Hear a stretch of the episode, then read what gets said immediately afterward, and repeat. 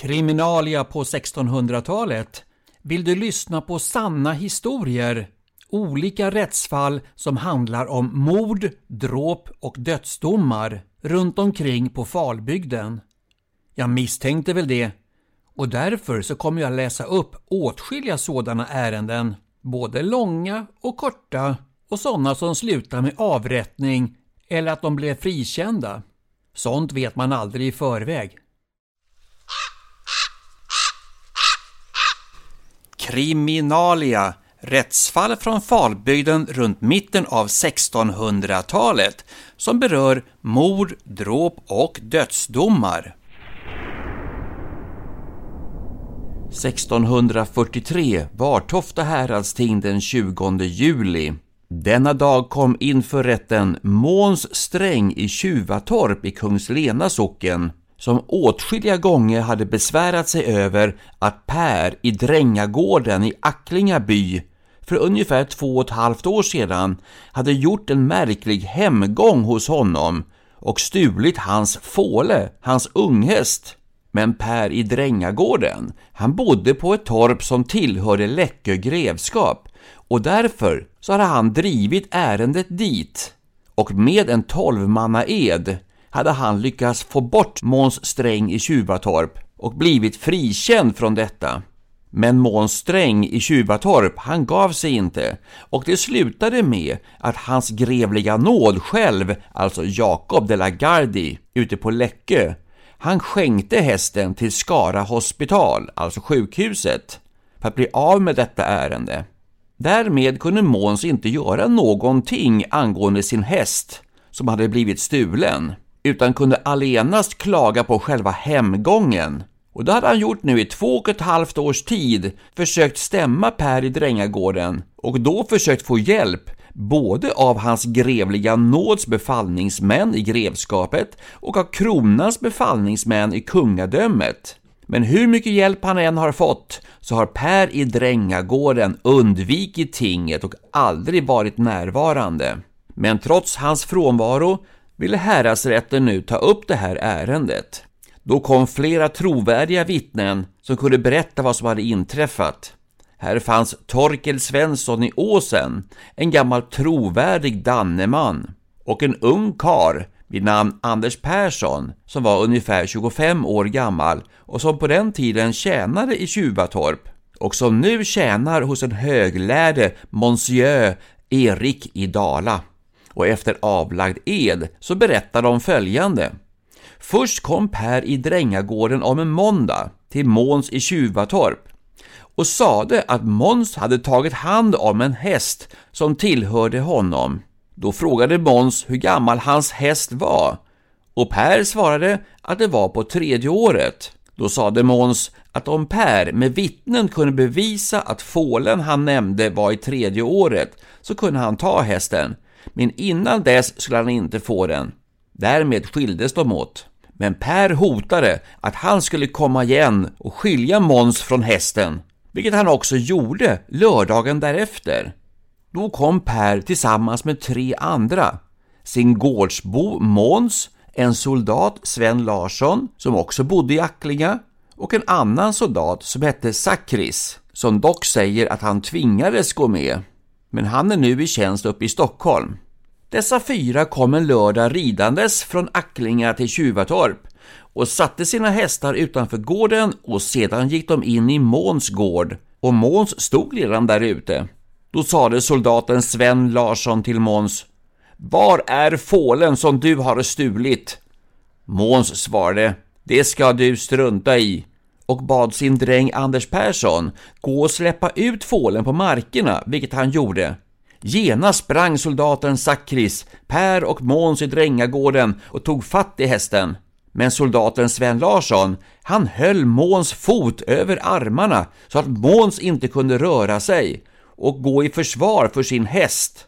Emellertid kom Måns dotter ut och ville lösa sin fader från soldaten som höll honom. Strax släppte soldaten Måns och slog hans dotter tre blånader över armarna med en karbass, det vill säga en piska som var flätad av läder. Men Måns sprang dit och tänkte sig vilja hugga av grimskaftet som låg på fålen. Men Måns hindrades av soldaten Sven Larsson igen och greppade yxan som Måns hade i handen. Men när han inte fick loss yxan stötte han Måns i munnen med karbasskaftet så att munnen stod i blod. Då kom Måns hustru springande och ville rädda sin man. Då fick soldaten Sven Larsson tag på Måns hustru över halsen och förde henne baklänges över en rishög och emot en stolpe så att hon i många dagar därefter hade ont därav och sade till henne Ligg där din gamla rapa! Och därmed for de sin kos och skrattade högljutt över den framgång som de hade fått.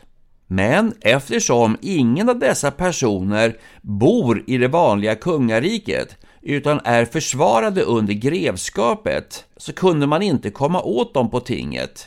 Här fattas tyvärr en sida från domboken, så vi vet inte hur ärendet slutar i Vartofta häradsting, men det fortsatte i varje fall. Göta hovrätt ett halvår senare, den 7 november 1643. Peder i Drängagården har gjort hemgång.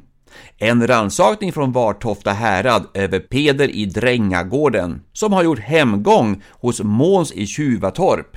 Lagläsaren besvärar sig över att han inte kan ställa denna Peder inför rätta eftersom han bor på en gård tillhörande grevskapet. Beslut Lagläsaren ska ännu en gång lagligen stämma Peder till rätten. Vill han ändå inte komma, då ska lagläsaren ännu en gång lagligen stämma Peder till häradsrätten och döma i saken, eftersom han tidigare har blivit stämd tre gånger.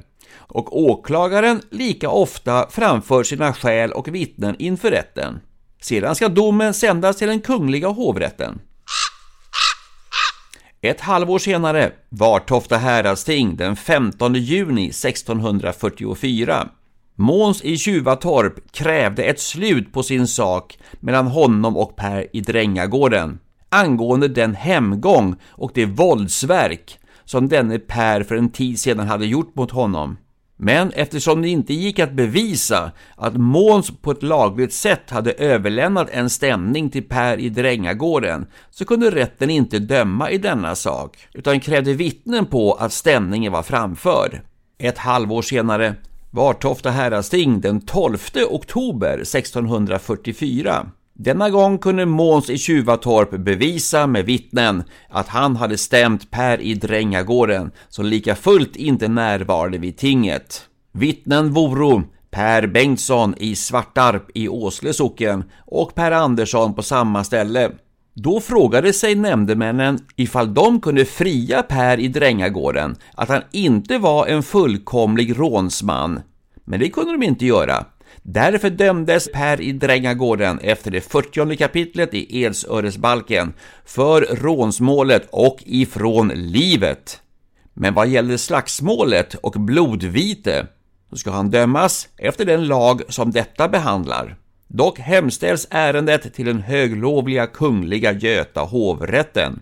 Dock må nämnas att målsägaren, det vill säga Måns i Tjuvatorp, står inte efter Peders liv, utan när hans häst är betald med god ersättning och den omkostnad som han har haft under dessa år, så ger han sig till freds och fäller för honom en förbön. Två veckor senare, Göta hovrätt den 23 oktober 1644.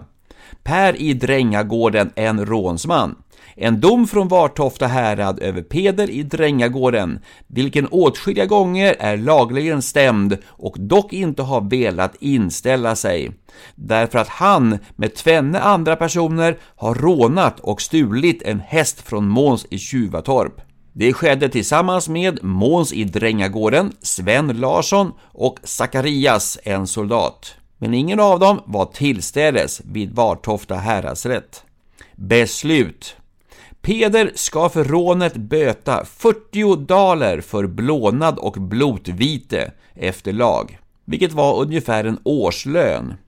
Måns i Drängagården, Sven Larsson och soldaten Zacharias ska lagföras och dömas och domen ska sändas till den kungliga hovrätten. Alltså att detta skulle få en slags fortsättning, men tyvärr, det finns inga handlingar kvar som berättar hur detta slutade.